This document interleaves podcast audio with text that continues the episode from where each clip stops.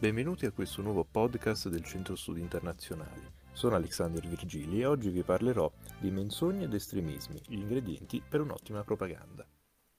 Ai miei tempi le cose andavano meglio. Chi di noi non ha sentito questa frase enunciata da una persona magari più avanti negli anni? Solitamente si tratta di una nostalgia emotiva, non razionale, ma su una cosa non gli si può dar torto. Almeno riguardo alla comunicazione politica, essa è sicuramente migliorata nella tecnica e nel raggiungere più persone, ma forse svuotata di contenuti e di buon gusto. Durante le presidenziali statunitensi del duemilasedici, alcuni ricercatori della Rand Corporation hanno pubblicato un report avvertendo una peculiare tecnica di propaganda. È stata definita macchina della menzogna, una tecnica dove si bombardano le persone con più fake news di quante possono assimilare e digerire. Perché tutte queste bugie? Secondo lo studio, queste bugie non devono neanche essere credibili. I ricercatori hanno evidenziato, infatti, come anche fake news palesi hanno il potenziale di essere molto efficaci nel modificare l'opinione pubblica. Il report non riguarda Trump e né tantomeno Salvini, ma riguarda la propaganda russa, portando a una domanda molto interessante. Come può un leader influente beneficiare dal dire evidenti falsità? Perché mentire anche quando non ce n'è bisogno?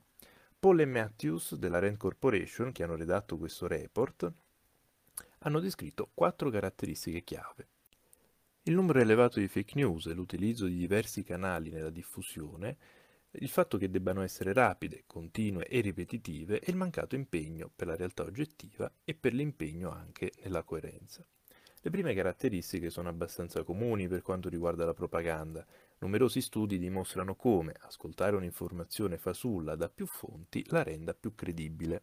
Lo stesso vale quindi per le fake news che si ascoltano ripetutamente. Tuttavia gli altri due punti risultano più sorprendenti. Come spiegato da Paul in un'intervista a Vox, i leader che utilizzano questa tecnica non sono interessati alla credibilità delle informazioni. Molta della loro propaganda infatti è completamente priva di fondamento o contiene solo un nocciolo di verità. Tra gli esempi riportati nel report vi è quello della crisi in Crimea del duemilaquattordici, sulla presunta assenza di forze militari russe sul campo, almeno a detta di Putin. È sicuramente una tecnica controintuitiva per tutti coloro che credono nella forza della verità e che essa emergerà sempre. Essere un abile bugiardo dovrebbe significare non essere scoperti o almeno fare in modo che le proprie menzogne siano credibili in parte. Quando si tratta però della macchina della menzogna, la credibilità non è necessaria. Dall'elezione di Trump non sono mancate osservazioni riguardo al fatto che stesso il presidente degli Stati Uniti abbia utilizzato questa macchina della menzogna.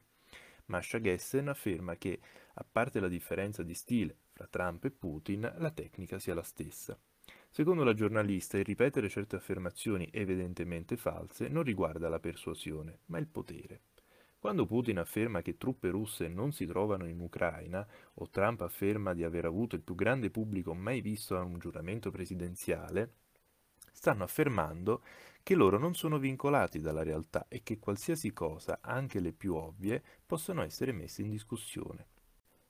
La prima reazione a certe affermazioni è il fact-checking, ma se l'obiettivo della macchina è quello di dimostrare il proprio potere, allora si fa il gioco della macchina. Psicologicamente tra le cose più umilianti vi è il dover dimostrare la verità anche se essa è evidente, degradando chi si trova dall'altra parte a essere obbligati a discutere l'ovvio. L'obiettivo della macchina non è quella di far passare le menzogne per verità, ma spogliare concetti come fatti e realtà dal loro potere. Ridurre la verità a un'opinione. La conseguenza è che nessuno è più credibile, che tutti perseguono il proprio interesse strategico e non esiste una verità universale. Non c'è più una guerra tra chi difende la verità e chi mente, ma solo una guerra tra posizioni differenti. Chiunque ha una posizione migliore e ha più potere e possiede la verità. Per oggi è tutto, appuntamento al prossimo podcast del Centro Studi Internazionali.